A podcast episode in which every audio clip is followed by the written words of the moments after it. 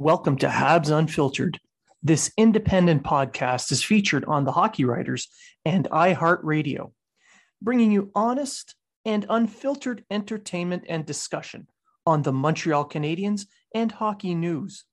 Your hosts, Matt Smith, Treg Wilson, and Blaine Putney, are proud to be one of your trusted sources. If you are talking about it, so are we.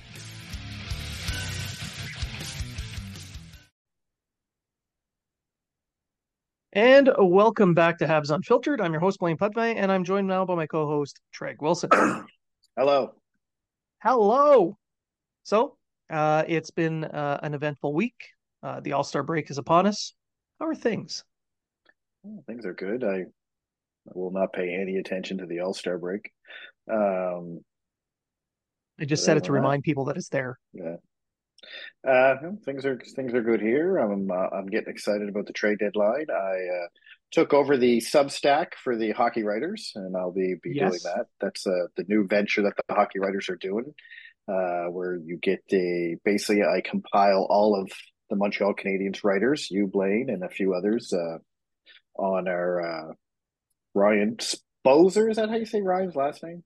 Szporer, yeah yeah anyway uh your guys' articles put them all together and into a substack. That's uh you you do a subscription for it's free uh but you also have the ability to do a paid subscription where you get special articles from me where i divulge deeper into the interworkings of the montreal canadiens with all so my where do you find it?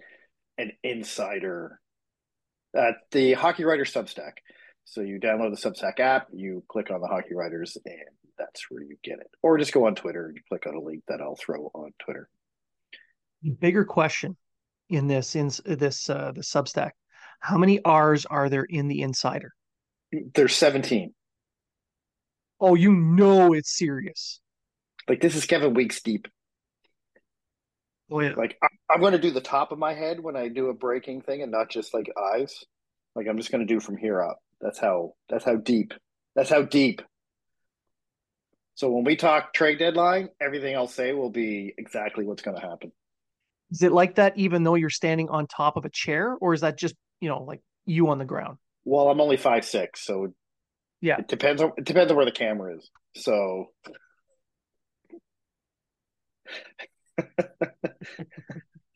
like this this right. chair here, I'll be honest, I can't really put my feet right on the ground because uh and it won't go down any lower. Kicking your feet. I have to I have to make this sure the uh, wheels, the, the the bottom of the chair is set up right so I can put my two feet on them. so Short now king. for the now if there's all this stuff in the Substack at the the hockey writers, and we're going to cover a little bit of it because well, we write it. So um, the uh, successful Habs deadline. The deadline's coming up. I know it's All Star break weekend, whatever, but we're getting into the nitty gritty for the Habs, and it's the deadline. Um, we'll get into what a successful deadline is, but let's start off with the Lindholm trade and how that affects the value for Monahan, who is definitely being traded. Yes, my insiders tell me and anybody who has a logical brain in them will know that Monahan is definitely being traded. So it doesn't take an insider to figure that one out. And now, uh, a couple weeks back, the talk was the Habs would be lucky to get a second for Monahan, which neither one of us agreed with that at the time either. We both felt a first would be the target. I personally felt a first and probably only a first. Like I didn't think there'd be much more uh, to it. Like uh, I do know uh, teams tend to overpay at the trade deadline to to because they want to win the cup. They want the cup right now, especially a team that thinks it has a very good chance of winning the cup.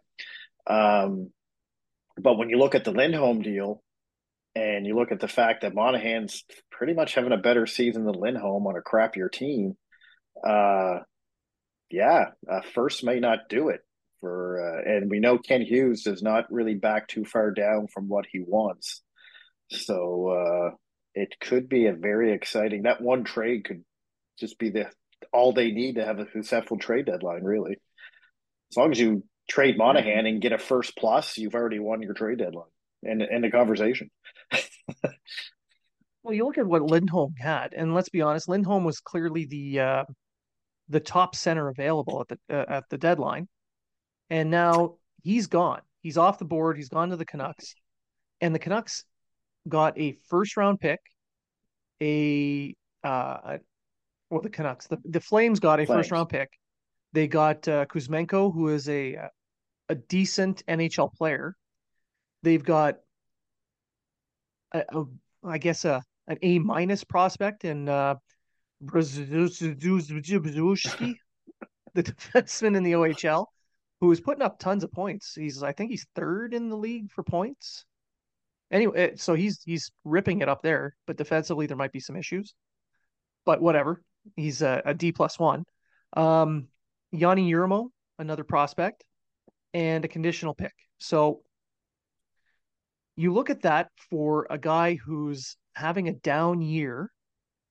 Now the center, uh, the center market is very very thin. It's essentially Monahan and a couple of others that may or may not be available. I don't see a second round pick pulling it off this time. Well, like you said, Lindholm basically got a haul. like uh, Kuzmenko, we knew he was on the block. We knew uh, Calgary wanted to trade him, or not Calgary. I'm doing what you're doing. Uh, Vancouver wanted to trade him. He had 21 points in 43 games, but it came after a season where he scored 39 goals with 74 points. So he was kind of, uh, for a team as good as Vancouver is, he was kind of not uh, producing the way they had hoped. Um, but that also, I mean, good for Calgary because who knows? Maybe pairing him up with Kadri when he comes back from injury, or or or, or something like that will uh, will uh, make him better. Change the whole change of scenery thing. Um, but uh, the thing about Lindholm is Lindholm's also good at making players around him better. Um, Gaudreau had his best season when he played with Lindholm. Tkachuk had a better season. Well, Tkachuk played well against him, but he had his best season after he left. But uh, um, so yeah, so now we have Monahan, who has 13 goals, 35 points in 49 games, where Lindholm had nine goals and 32 points in 49 games. Uh, so they're basically, and Mount Monahan plays on a worse team, playing literally on the third line with uh, Armia and uh, well Slafkovsky now, which by the way, the last two games has been a great line. and we can talk about Armia later, but I think Armia is having a great season for the Canadiens, considering. I wouldn't say great, but a good season considering. Um, so really, you look at what he got, and you look at Monahan's numbers, and you look at where he's playing. The fact he can play the wing uh, and be just as effective effective as he is as a center. He can play on the penalty kill. He plays on the power play. He's like fifth in the league in uh, face-off percentage with fifty-five percent. Um, yep. Yeah, if you're not getting a first plus for him, that's kind of a loss, I think. Uh, Even though they got him for essentially they got him they took a first round pick just to take him. So right. anything more you get is gravy. But like you said, the way he's been playing this year, how he impacts the game at every single stage, in every situation, at the end of games, at the start of games, when you need to go, when you're down to go, all of it he could impact a contending team in the same way on a third line, perhaps up on uh, the wing on the second line. Like he can move around. Uh, he's got that uh, that that ability to move around the lineup that Lindholm has a little bit, but not but Monahan a little bit better. well, that, Lindholm Lindholm's a center. Lindholm's a center, and he's trained yeah. to be a center. He's going to go to Vancouver and be a center. Monahan's a center, and if you have Monahan as your third line center on a contending team, you're pretty deep, and that's what you want for a good playoff run. But like you said, this is the guy you can move up onto the second or even first line on a wing if you need that extra oomph to get some scoring, or if you need that, uh, or whatever you need. Um, uh, Monahan's the guy. Now there's lots of talk of where he's going to go or who might want him. Um, and I'm open to all of them. Um, our good friend Jeremy, he's writing an article now about Toronto um, uh, trading for Monahan. uh, over an Editor and Leaf. That's Editor and Leaf, the website, not the idiot Editor and Leaf Twitter guy. Be very clear. Be very clear for things. Just be, be very clear. Uh, so, um, so yeah, so that shows that even fans of these contending teams are very interested in getting Monahan, and it's going to be a bidding war. So here's two things. I know I'm ra- I'm rambling on here, but here's two things about Monahan that make him better than Lindholm. His contract's only one point some odd million dollars. Uh, if Montreal wants to retain half of that, you're looking at 500 grand uh, yeah. for this guy to go through the playoffs. Uh, Montreal might do that because it's over at the end of the year and they're not stuck with it next year like they are with Petry. Um, second, uh, what else? I forget what I was going to say.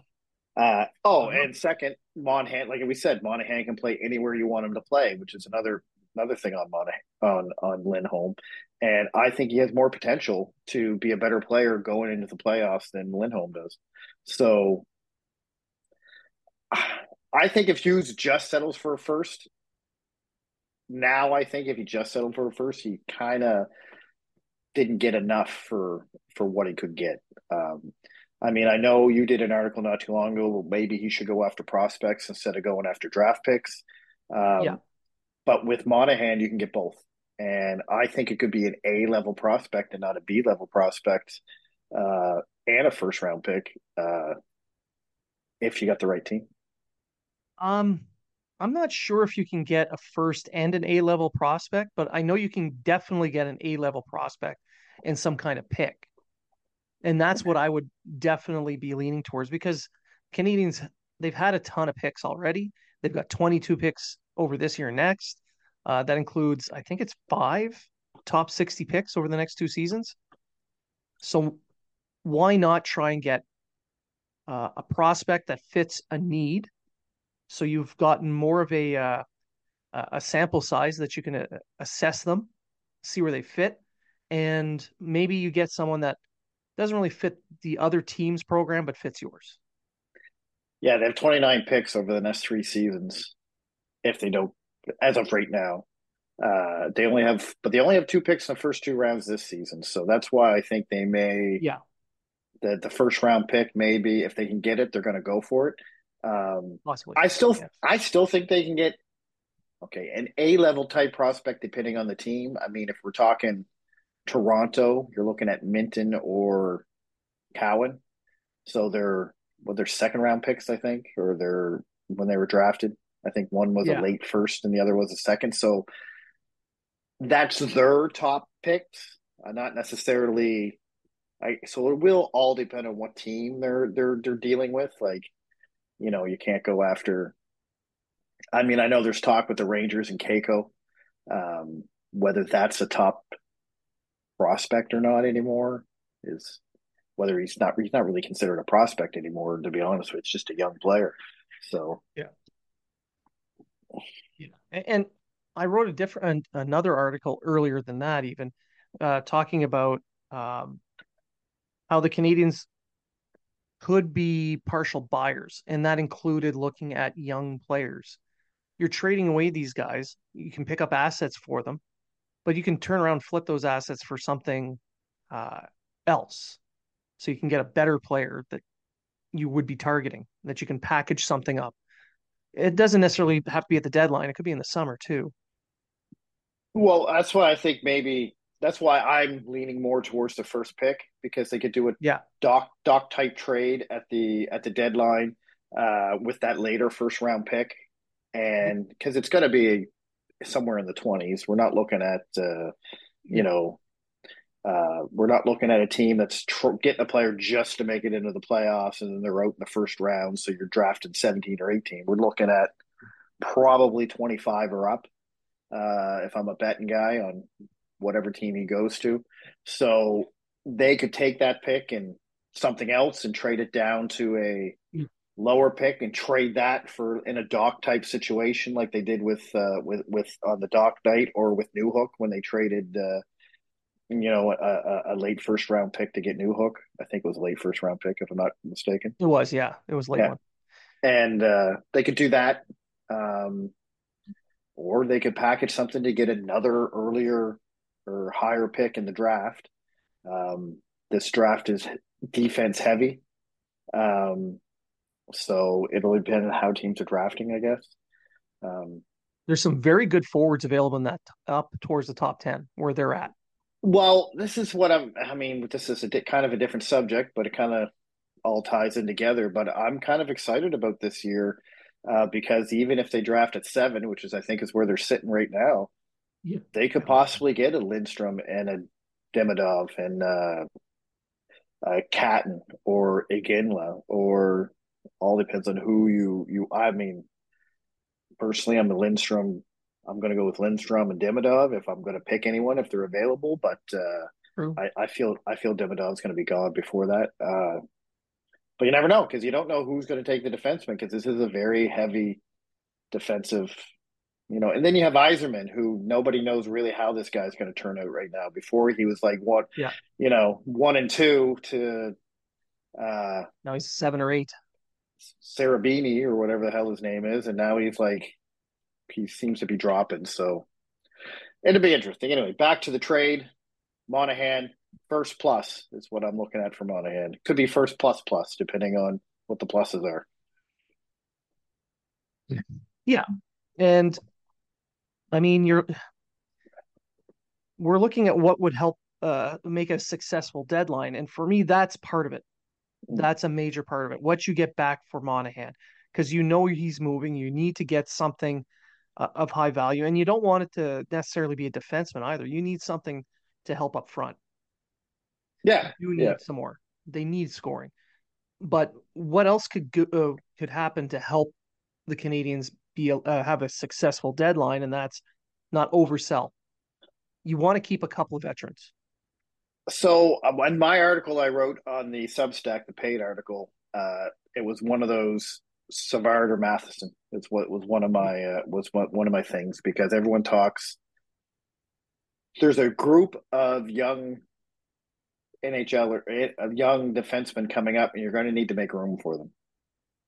Savard, in my opinion, is the one. If they're going to trade one at this deadline, it should be Savard, not Matheson, uh, because Savard, who I mean, you're going to get a hell of a return for Savard just for the simple fact that he's a he's a bottom pairing defenseman that's playing top pairing minutes and succeeding at his job uh, on a very poor and a very weak defensive Montreal Canadiens team.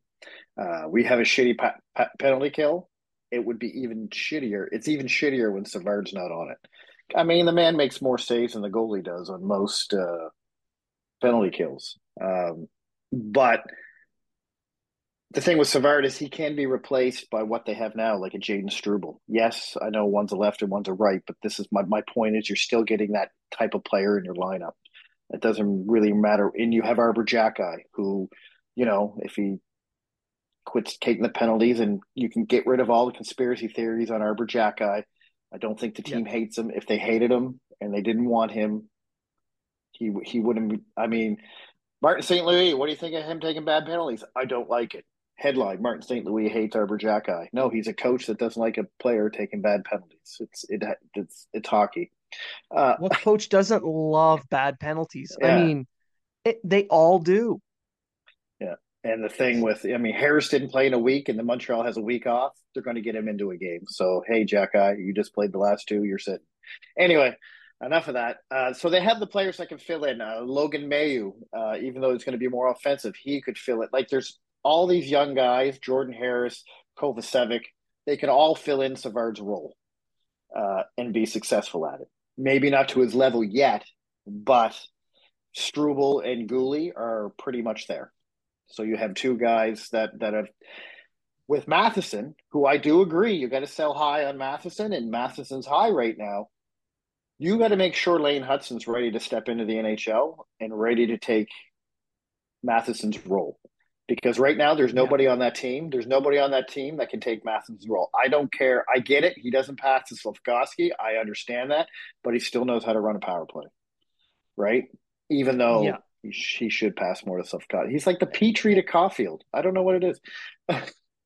And, and Hutson is more than like I, I would I would say he's going to play NHL games this year. But you're right, he is not ready to take over that role.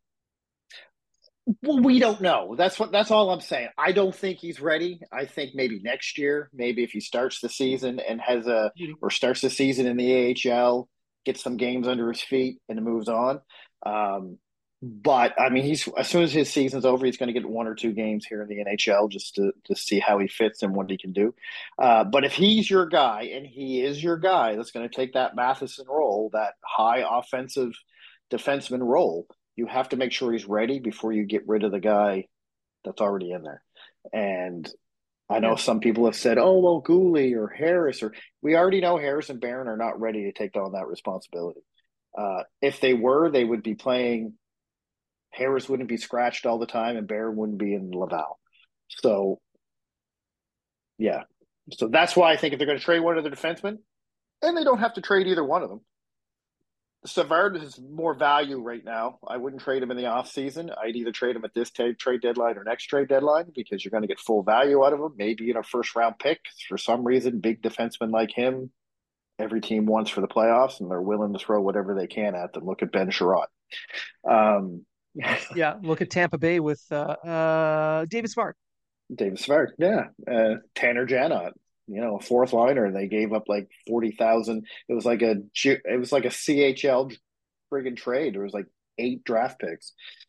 When when a team only has one piece left to complete their puzzle, in their view, not every team's going to have that, but Tampa did really well over the last little while. But if they're only missing one piece, they're going to pay handsomely to get yeah. that. They want to guarantee they get what they want. So yeah, and there there may be an overpay. So there is. So yeah. Uh, now I'm not saying Savard will get moved at this deadline. No. I think uh, I think there's a possibility of it. I don't have an issue with it. Uh, but if you're going to trade him, it's going to be at either this deadline or next deadline, not in the offseason. Um, Jake Allen, I'd say trading him fixes a problem. It doesn't really make your draft any successful.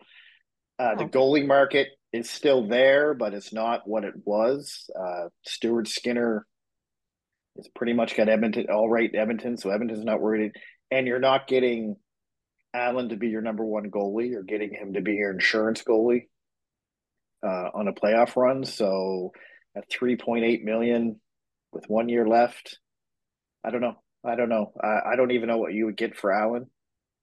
It's not going to be a first, that's for sure. But does it really matter? I mean, if you're moving him out, it's more to create space for Montembeault and Hayden mm-hmm. Primeau, and what yeah. you get back is gravy. If it's anything more than cap space. Yeah, and and I think the the win around the Toronto was asking for a, a, a low or a, a, low draft pick. You know, try offering like a fifth, sixth, or seventh. I mean, a third I think would be good for Allen. He does have experience. He can help your team. Uh, but uh, if he doesn't go now, I think he goes in the off season. So we'll see. Yeah. Uh, I don't think he's here next year, regardless. And if it's a third or a fourth, if that team takes on the entire cap hit, that's a good trade for yeah. both sides. And I don't see Montreal taking on half the uh, value of the cap hit because no. that, that would leave no. that would leave them with two two uh, re- retained cap salaries, and they're only left with one for next season. So I just yeah. don't see it happening. And they're going to want and they're, they're going to want that that flexibility. Yeah. And if they get rid of Tanner Pearson, I don't know what you get for him, but I mean he's a UFA. He may end up being a self uh, uh, their an own rental, just yeah. to have a, a, veteran presence on the on the uh, the lineup. But I'm going to bring up a name. I want to see what you think. And they're actually in RFA next season. Uh, Jesse Ylönen. Um, yeah. isn't getting the playing time I feel he should get. Um, yeah. He's stuck stuck on the fourth line, yet he per sixty is one of the best hat players on the team. Um, maybe, just maybe, some teams going, "Hey, we like this young guy. You're not really playing him. Uh, what are your plans for him?" And maybe he gives you something, gets you something back. Who knows? I'm I'm just throwing it out there. It's just a it's just yeah, a uh, yeah, you know, uh, a, a thought. I'm not against moving him. I I I wouldn't be against it, but it depends on the value in return because, like you, I think he should be getting more ice time. Mm. Like you, I think he's earned that ice time, and, and he could give the team a lot more. But on the on the other hand, he is a type of player that they have more than one of in the system. Well, that's just it. I think he's an Artturi Lehkonen type player. Uh, and I think he should be getting more minutes, but that's what you got to ask you. Like, okay, he's an RFA, he's not getting a lot of time. If he's not their future, why are we hanging on? You know, let's give him. But then again, he could be that guy you trade, and all of a sudden becomes this 30 goal scoring, 70 point freaking winger on, I don't know, San Jose or something. And you're wondering why the hell you traded him in the first place. Which is why anyway, I think that, uh, if you can move some veterans out, especially up forward, you give him a bigger role and then see what he has. And then see what he has. Yeah. And, and that's what I, I think is the issue now is you just don't know what he, you just don't know what he has. And for me, that is what would make this a successful deadline. If there's any one thing at the deadline that would make this a success, it's moving out enough players to provide larger roles for the youth and then actually seeing what you have on hand before you go to the draft and go into the trade section in the summer. Especially for someone like uh, Joshua Roy, who I thought he he probably deserves like Struble. I think he deserves to stay yeah. in Montreal for the rest of the season.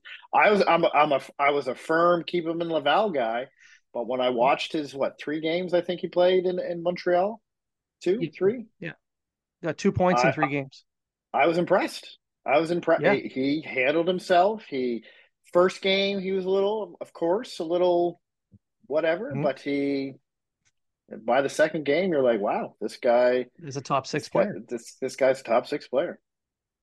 So by next year, I think he is going to be on the roster, mm-hmm. and there's an outside chance that Mailloux is on the on the roster as well, which shakes things up on the blue line. But just keeping to the forward group itself, bringing uh bringing Roy up changes things for next year. They don't have to uh, hold on to some of these veterans, which again makes it important to move some out at this point in time. Out for sure. Uh, the only issue is a lot of the veterans I'd like to see moved out are centers, like yeah. Dvorak and. Uh, but Armia, he's a he's a uh, free agent after next season. Uh, I mm-hmm. think he Armia is having a pretty good season considering he's doing his job well. He he took his uh, demotion to Laval like a like a professional.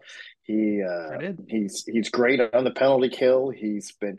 Uh, I think he's playing great with Monahan and Slafkovsky, although I don't like Slafkovsky being on the third line and not the first line because I thought he did well there as well. Um, but how can you complain when lines work? So, uh, yeah, we'll see. We'll see. We'll see because he could be a guy that moves at this deadline. I doubt it. Not at three point four for the next two years for what he produces. Yeah. Um, but it could be an off-season acquisition, and he could be the trade deadline guy next year that people are looking forward to. to... Be part of a a cap balancing kind of deal too. Yeah, and and I, I don't see him getting. Don't get me wrong. I don't no, see him getting no. a first or anything, but he could be their he could be their guy. So it's going to be interesting. Yeah. Now, before we uh, we uh, go to commercial and then come back with the next segment, which is our mailbag. What is the one item you think is going to make this a successful deadline?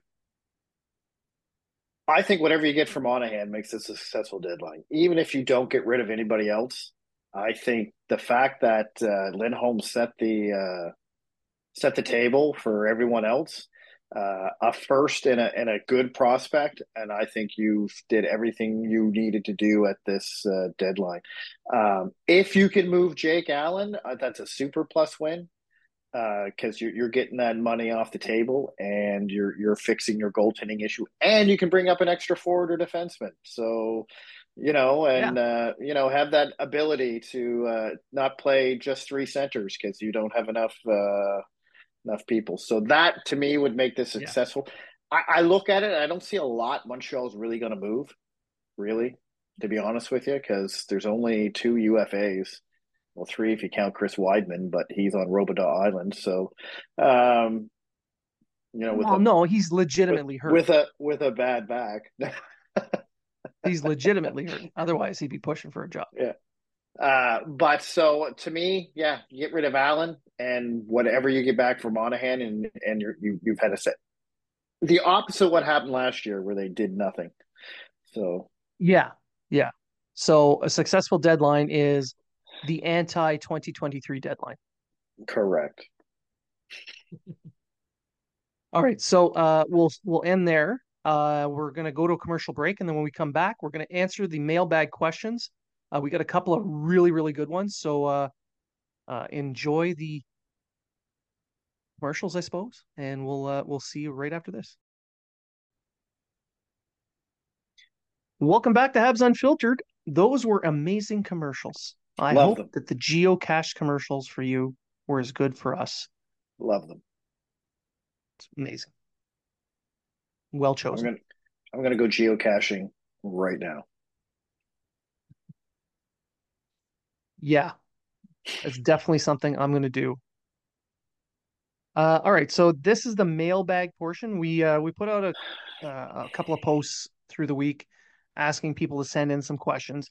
We got a couple of really really good questions that I think we kind of touched on a little bit in the first half, but we'll go into it in this half here. So we got one from on Facebook from Rob Schultz, who's uh, he he follows us for you know it's been quite a while, uh, and he's got some really great comments. Sorry about that, Rob. Yeah, well, some people just it's self self flagellation. Yeah, I, I hope your life gets better. Fair. There's support groups. So uh, Rob asks, um, is it conceivable that Monahan gets traded at the deadline and then re-signs with the Canadiens this summer? And his suggestion is maybe three to four years at four to four and a half million. What do you think?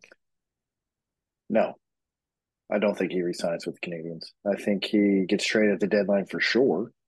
Um, yeah. But I don't think the Canadian. I think they're. Although I wouldn't mind it, and I don't think that the contractor what he said is bad. I, I think that would be a good thing for Monahan. I just think he'll go some other team that's closer to winning cups and closer to uh, uh, doing that kind of thing, like Boston or maybe the team he goes to, like uh, which is rumored to be the Rangers or the Avalanche. Um, I think they'll take him if he can sign for Montreal for three to four at three to four million, then he'll go somewhere else at three to four at three to four million. So yeah, and I agree. I think it's plausible that he can yeah. go back to Montreal in the summer. Absolutely.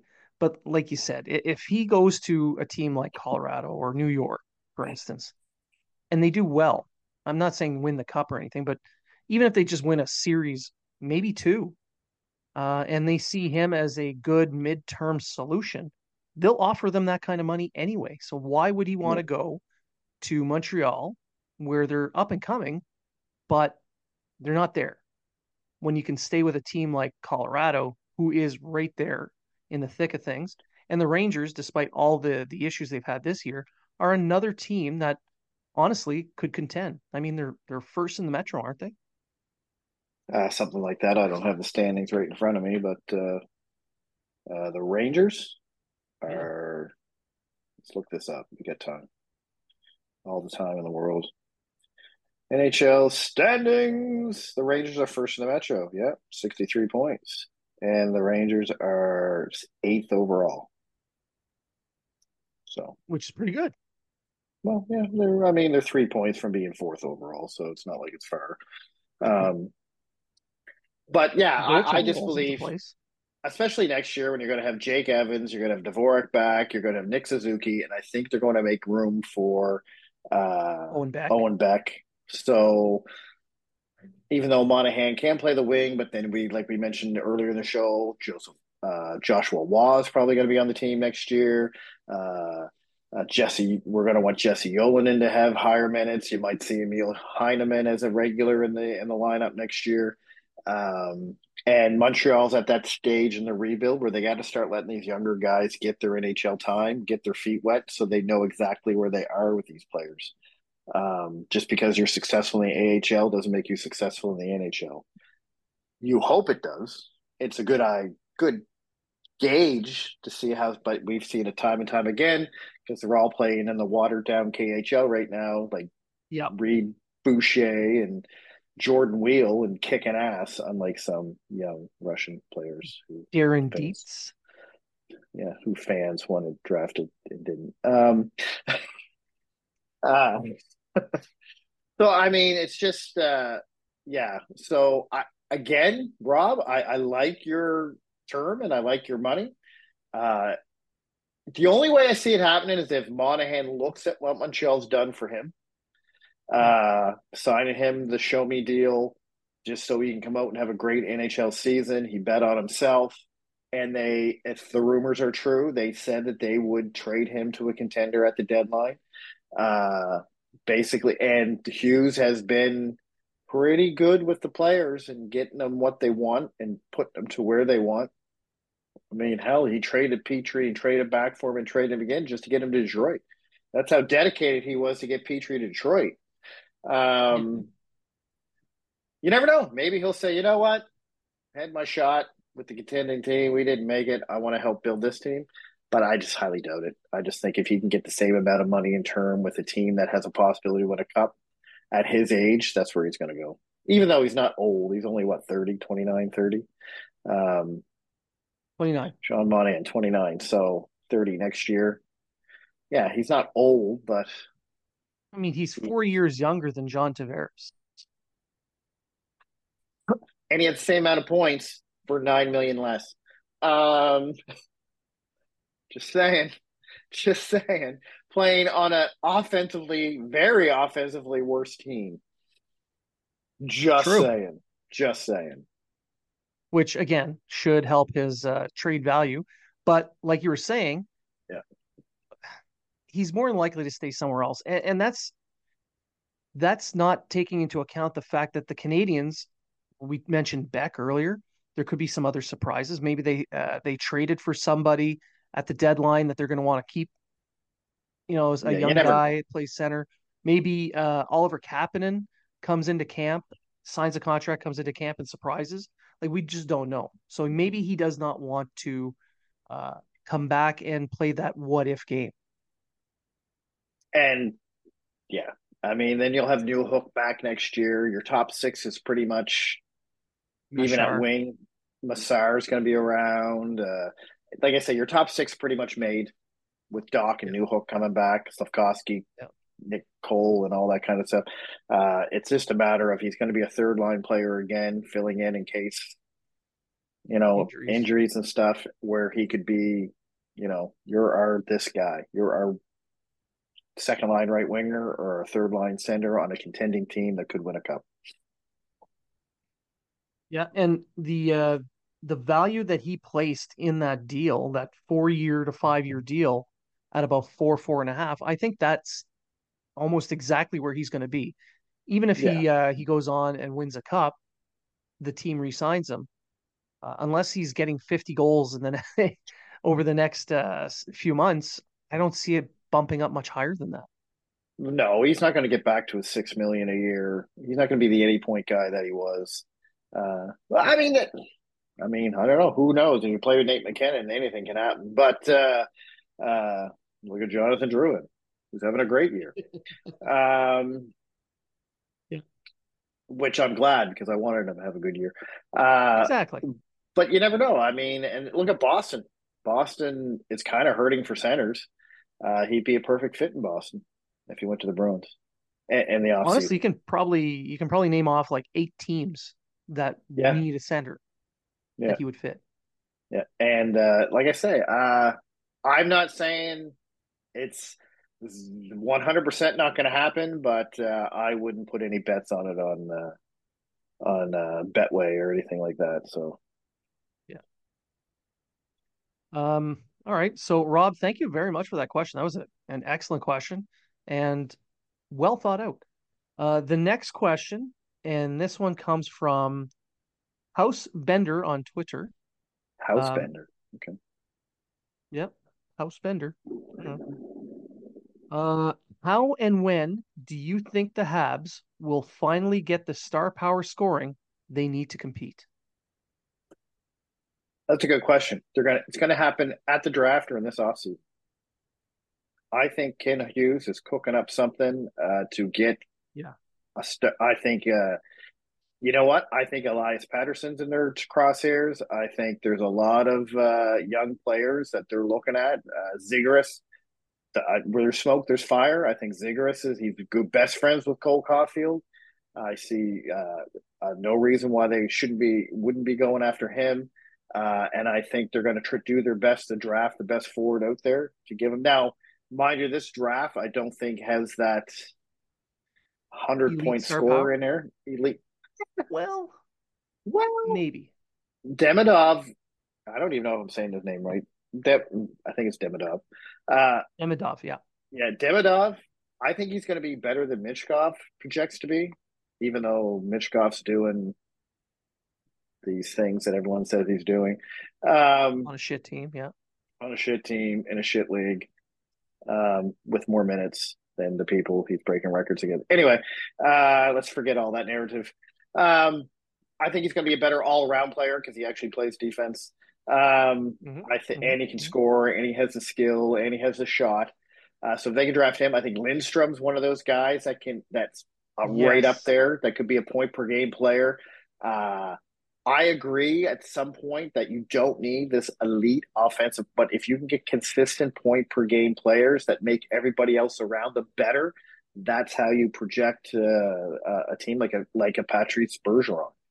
Patrice Bergeron was a point per game player once, but he made yeah. everyone else around him better, and he made them point per game players, and he made them uh, uh, star power. And uh, I do believe we need more offense. We need more elite. Yeah. We need some type of star power. Uh, I think it's either going to come through the draft with whoever they draft in the first round, and if they draft a defenseman, I'm going to throw something through the television.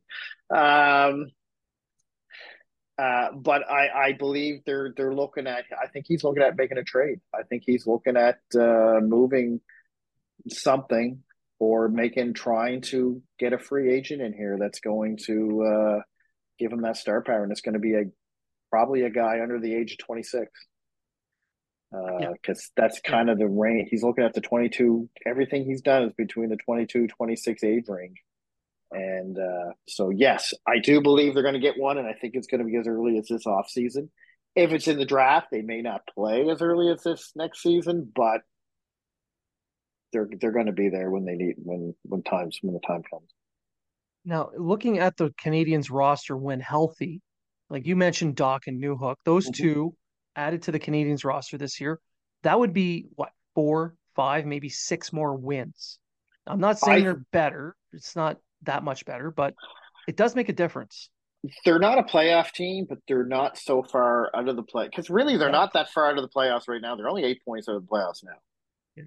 They're just not jumping six teams to For make now. the playoffs for now well, until he starts selling. I they're also only four points from drafted fifth. But anyway, you know, and, and, but that's just the way the league's been. They're yeah. on they're on pace for eighty points, which we said at the beginning. That's where they're probably going to sit. I thought eighty points would have them further up in the standings this year. Yeah, uh, yeah. But really, even when they were they're they're a five hundred team, they haven't moved higher than drafting eleven. So, but they haven't moved lower than drafting seventh either. So, can't really be upset though with the team improving despite the injuries. So, seeing an improvement in the standings, yeah. in how and the, the the wins and all that, but still being down lower in the standings. Yeah, I'm all for that. But that's what you want to see, and we our one of our very first shows this season. We said what would make I wrote it I think I wrote an article about it. What would make this year successful? And I said I don't not making the playoffs, finishing low enough you get a good pick, but not so low that you're like you were last year. So showing improvement, but seeing all the other guys improve, like Slafkovsky, Caufield, uh, Dach, who was injured, so we don't really know you know, Guhle periods were amazing. Blah blah blah blah blah, and then you have Struble coming up, proving he's an NHL player. Uh, yeah. I th- I had Struble as trade bait because I didn't know where he'd fit in. Um, and now I'm looking at it. Well, he's our he's our third pairing uh, defenseman that's going to get the job done. Um, so that's to me, our this season is already a success. Just seeing yeah. that the injuries, even though the demand games are piling up, they're actually not as bad as they were last year. Um, they're just to more important people than they were last year. Uh, so, but Newhook, I think, will be back after the All Star break. He's skating now. Close to it. He's skating now. Uh, we're not going to see Dach till next year. But you're absolutely right. If Newhook and Dach were playing, I said they're going to draft between 10 and 15 if healthy. I stand by that. I still think if those two guys were healthy, they'd be drafting closer to 15 than they would be to 10. Yeah, absolutely. So, so really, now these, with these injuries have been kind of helping us, really. A little bit. And when you think about the uh, the roster next season, with them in the roster, uh, Suzuki, Caufield, uh, Slafkovsky, who's taken big steps forward, uh, he'll be 20 years old. He'll be uh, a little bit stronger, a little bit more experience. You're going to have that high draft pick who could easily be uh, Ivan Demidov, as you mentioned, or Cole Eiserman, who's sliding for some reason, who's going, by the way, to Boston University next year. And we all know how much Hughes loves those guys. Uh, uh, so you got you got that op that opportunity for a little bit of a shine, an all star type player.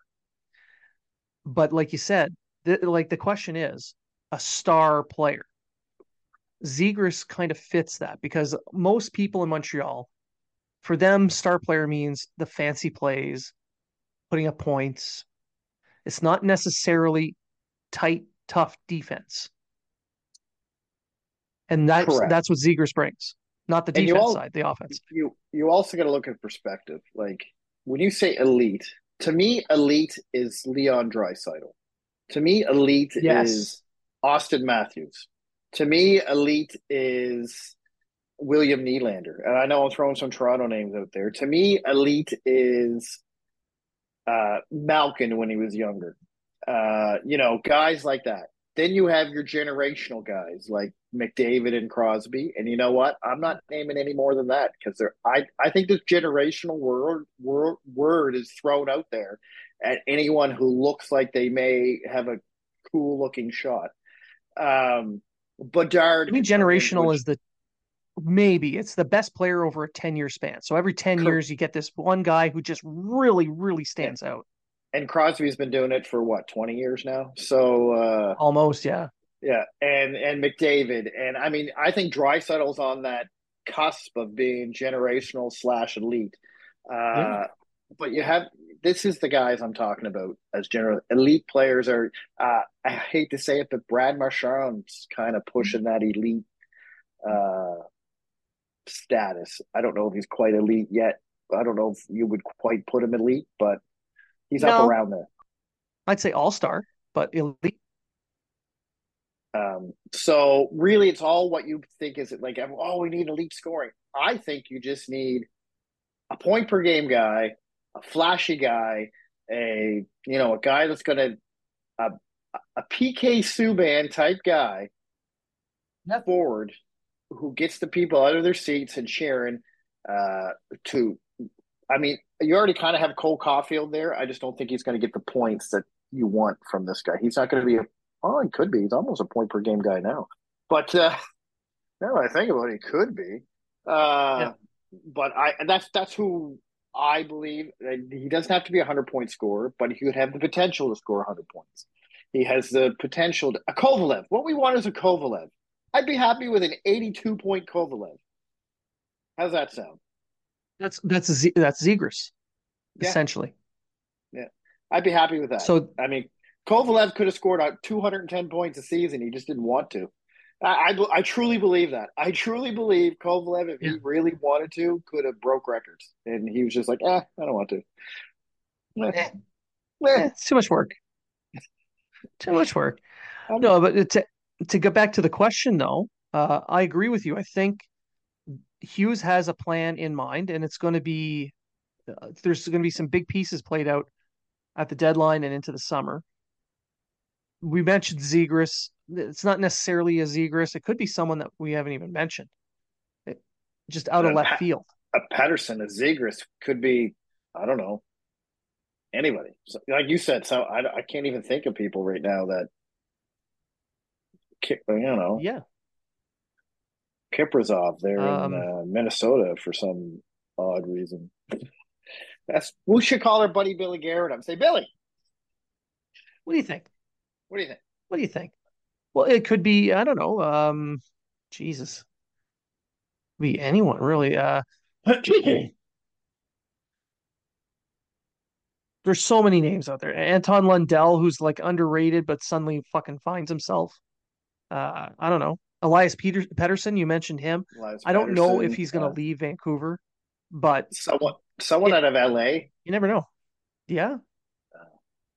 I don't know, man. Like I'm not I don't see I have the free agents up in front of me here, but it's just or even RFA. It's like he could go after an RFA and try to get someone who's Who fits that? Uh, who the, fits the- that mold. core right? group. So Yeah. oh shoot. I don't know what I'm doing. I got two computers on the go. You're gonna look at my chest for a minute. Sure. Yeah, so maybe he, they go to uh they go to Edmonton and get a Dylan Holloway for some- uh, provide Edmonton pieces they need for the run, but because Holloway's not filling a, a big role for them, they take him instead. And there's Maybe they go maybe they go right against the grain and get Steve, Steve Stamkos. done. done. But uh yeah, I'm just trying to look at some young free agents out there. But Victor Mete is a free agent next year. Hey, this guy, some God, people thought this guy was going to be the next Norris Trophy winner. So uh you can't go wrong fixed with him. Victor Mete. Toronto Can't fixed go, him. can't go wrong with Victor Mete. Um yeah, who knows? I can't really think of anyone right now, but I'm sure Uh, Peters, Pettersson, Zegras are the only names that really come up in my mind. Uh, Jake Guentzel, Jake Guentzel, he's 29, but he could be on the move. He's a UFA next year. Um, The Canadiens do have the uh, the assets to trade to get themselves a big piece. If they're willing to give they up, do, they do. they're willing to give up some of their their good young defensemen, some of their picks, maybe a young forward. Uh, they could definitely get something big. Oh, totally agree. Tom Wilson big, but big. So I mean, I mean, next year RFAs next year. Quinton Byfield's an RFA. Uh, Elias Pettersson, uh, Lucas Raymond, uh, Martin Nečas, uh, Casey Mittelstadt. Now a lot of these guys, the teams aren't going to move, but I'm just saying if they have the assets and say, hey, Aho.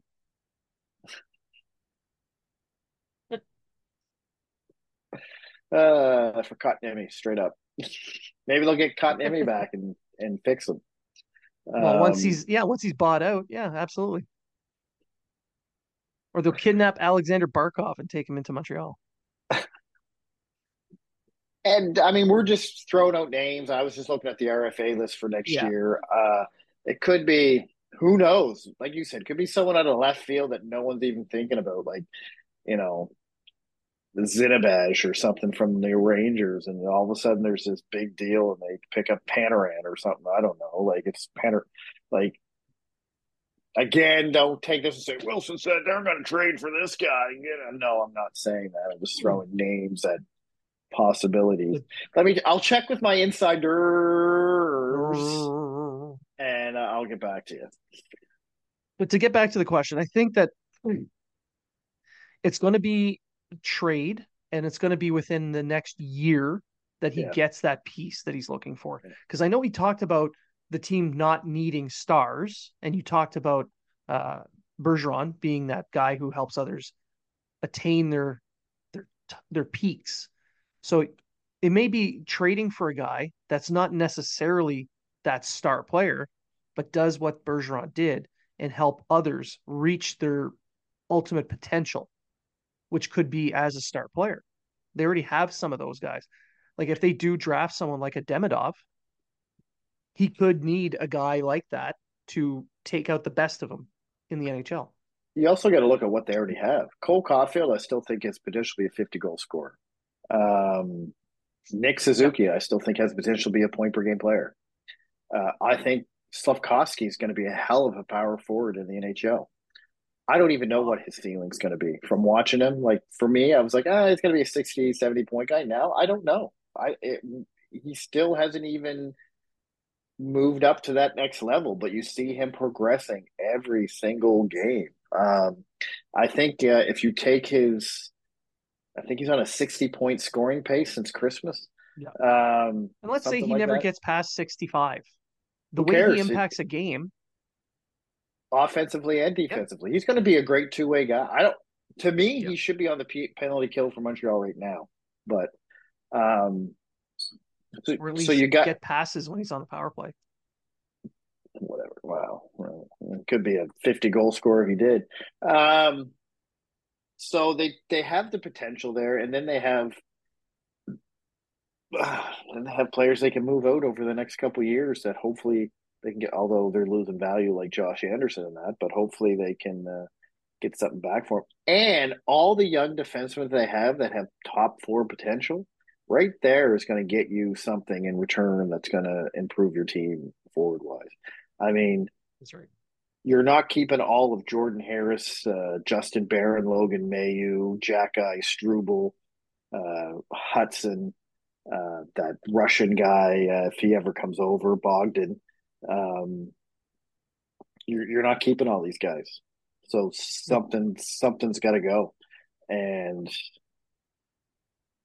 who knows? Maybe Jordan Harris. Maybe Jordan Harris is on the, the trade block or, or Justin Barron or who knows? Who knows? But I don't think Hughes- there's too many uh, non untouchables with Montreal. I don't think There's there's, a couple. any. Uh, Suzuki and Caufield, I think, the only two untouchables in Montreal. Slafkovsky right now too. Yeah, Slafkovsky, Hutson, I would say too. But other than that, Yeah. but Just because he hasn't that, really no. reached his potential, and they he, they wouldn't get the top value for him now. No, no. Yeah. But anyway, uh, to go back to the question, yes, he's going to get his star power, depending on what your star power is. Uh, and it's going to be, I think, in this offseason, either through the draft or through a trade or free agency or something. Pro- most likely a trade. Most likely a trade. So uh, that's that's pretty much it. There was a couple others, but uh, they kind of tied into those two questions. Uh, it seems that the the Habs fans are kind of all thinking the same thing. When are we going to get our star, and how much is it going to cost us? And They're can we get the guys back that we traded to get them? they're going to trade you alone into Philadelphia for Michkov. Oh, that's an unfair trade. Montreal's overpaying. Come on now. I think Michkov's going to be a good player, just not generational. Yeah, we'll see. It- I mean, we'll I was see. told otherwise, but we'll see. We'll see. We will see. Before we take off, Yeah. what do you think would do you think it's uh, like this is just a bonus thing that I just thought of here now? Hmm. It's a question for you. Do you think we're going to see Lane Hutson and uh, David Reinbacher as a pairing before the end of the season? Hutson, yes. Actually, yes. I'm going to say yes to both because I think both their seasons are going to be over before the NHL ends, and uh, they're going to come over. Uh, I, whether you see them at the same time, I don't know, but I, think you'll both Same see them time on the same pair. I think that's a, a future pairing anyway. I think Yeah. the whole point of getting Reinbach, Reinbacher is to pair him with Hutson. So Hutson can be just, all right, I'm going to go do my thing. And Reinbacher's going to be like, you go do that, buddy. And uh, yeah. So, yeah, I do believe you're going to see both of them by the end of the year in Montreal for a game or two. Uh, I don't think it's going to be a, you know, I think they'll be in Laval next year, honestly, but I think they'll get a It won't be no Ryan Poehling. You know, let's keep it steady here. Hutson's going to get eight points his first game, three goals, five assists. Reinbacher's going to have two assists and eight block shots. Yeah. Everyone's going to shut up. They won't know what to do. Everyone's going to predict that they're going to be 150 point scorers. And I'm going to say Ryan Poehling is going to be a second line center like I did back then. Where where's that Yeah. Habs bad takes guy? Where why didn't he find that tweet yet? Oh, I'm sure he's got it all lined up. We're up next. I, am I'm shocked I haven't been the same thing. yet. Well, I mean, yeah. yeah, shit happens. Shit happens. Well, you haven't been ridiculous assholes about our predictions either. So there's that. Just no. been assholes. No. Yeah, well, I'm always an asshole. Just ask anyone who knows me. It's true. It's better than being a whole ass. Uh, all right. So before we go, do you have any final thoughts? No. Uh, um, be good to yourself and each other. Jerry Springer, everyone. Jerry Springer. Uh, thought you were going Bill and Ted's Excellent Adventure there. No, my final, all my final thoughts is at the trade deadline. Like I say, Sean Monahan's guaranteed to go. Uh, whatever you get for him is going to make this a successful trade deadline because Montreal doesn't really have a lot to give away this trade deadline, um, unless they trade off a Savard and an Allen. Uh, but don't. Uh, I'm I'm looking at it as two ways. They're either going to do not much of anything and really just trade Monahan and maybe a little bit here and there, or they're going to go all out and we're going to see like these huge mega trades by Montreal, and we're going to be like, "What the hell just happened?" Uh, that that's what I think. Uh, that's two ways it's going to go. It's not going to be in between. Uh, and I think what we're going to see is the Canadiens be a part of a save my job trade by another GM, where he overpays for something that the Habs have, and uh, Gorton and Hughes kind of just walk away giggling. Well, hello, Pittsburgh. yeah. Uh, all right. So uh, I just want to thank everybody for listening. Thank you for sending in those questions. Uh, keep sending questions. We may, uh, at any time, we'll just pop in one of the questions and we'll we'll go over it because you guys come up with some really good stuff out there, uh, and we like to include you in what we're doing. So keep sending that stuff in. Uh, keep, again, thank you very much for listening and making this one of the longest running, most successful Habs uh, based podcasts run by fans and or others over the last seven, eight years. I just want to add too, since you're talking about it, if you go to the Canadiens aggregate and you go to podcasts, and you go to rankings, Habs Unfiltered's third behind the Sick Podcasts and the Basu Godin Notebook. Just so you know. I'm insulted that Tony is not at his own special tier above all of us. As a frequent guest on Tony's show, but not with Tony for some reason. Come on, Tony. Uh, it's always with the, It's always with the better host on Friday. Uh, uh, yeah, uh, I like the Sick podcast. I like it a lot. So, yeah, but just so everyone knows, according to the Habs aggregator, and I don't know how they calculate all this, we're third. Above I think it has on Canadiens. Sorry, Laura, but we're above you. We're above I think it has everything to do with Matt and his pretty, pretty face. Maybe, maybe. Yeah. Sure, shit ain't ours. He, he's swooning the women in Scotland right now. I thought he was in Africa. Oh, I thought he was in Scotland. I have no idea where he is. He he's, was in Scotland. down. He took a picture in front of a castle in Scotland. I thought he was under the rains down in Africa. Uh, I don't know. We can toe right. around this. So again, thank you all for tuning in and listening and putting up with our garbage here, especially at the end of the show. Um, I really do thank you all for doing that and keep sending the stuff in. And remember, uh, if you're talking about it, so are we. I'm Jeff Woods, and I'm shining a light on music and the rock stars who make it. He just was one of those people, he, he stood out. He was a magic guy. He really was a magic guy. All, we all have faults. He had the same amount of faults as we all have. This was before Led Zeppelin. Robert was full on. I mean, he was Led Zeppelin without the band behind him. He had the hair, the jeans, the whole thing, you know, and he was amazing. The Records and Rockstars podcast, heard around the world and yours to hear wherever you get podcasts. All the episodes from JeffWoodsRadio.com. I'm Matt Cundill, host of the Sound Off Podcast, the show about podcast and broadcast. Since 2016, we've been speaking with amazing people who have populated your ears for decades. Legendary broadcasters, research wizards, talent experts, podcasters, voice talent. Almost 400 stories, all for free. Subscribe or follow the Sound Off Podcast on Apple Podcasts, Spotify, Amazon Music, or at soundoffpodcast.com.